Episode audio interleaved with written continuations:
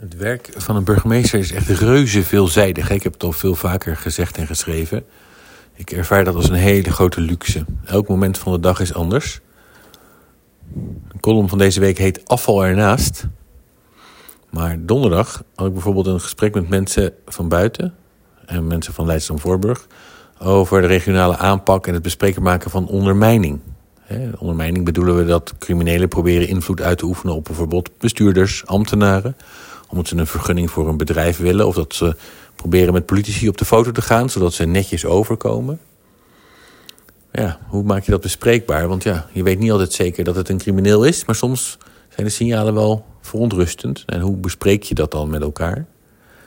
En donderdag ook, eindelijk, want dat kwam van mijn kant er maar niet van in mijn agenda, maar mocht ik mee op de scanauto. We hebben een proef als gemeente. En die ziet er heel goed uit. Een proef met een scanauto om het afval in kaart te brengen. Of preciezer gezegd, het afval dat wordt bijgeplaatst of gezet op plekken waar dat niet mag. Want heel veel plekken mag je afval aanbieden. Moet je even de Avalex bellen en dan kunnen ze het komen ophalen. Maar op heel veel plaatsen lijkt het erop dat er wel vaker gewoon afval bij de containers wordt gedumpt. En dat mag niet zomaar. Sterker nog, dat is strafbaar.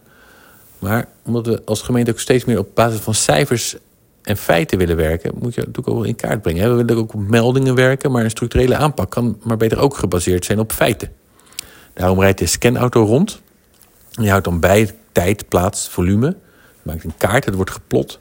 En dan wordt er actie op ondernomen. Soms ook al heel sneller, omdat het er dan toch staat. Want als je het sneller weghaalt, komt er ook minder bij. Hè?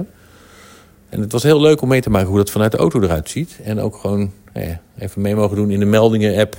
Nou, deze ondergrondse container heeft storing. Of hier staan dingen die wel gemeld zijn, want die lijst is er ook. Heel interessant.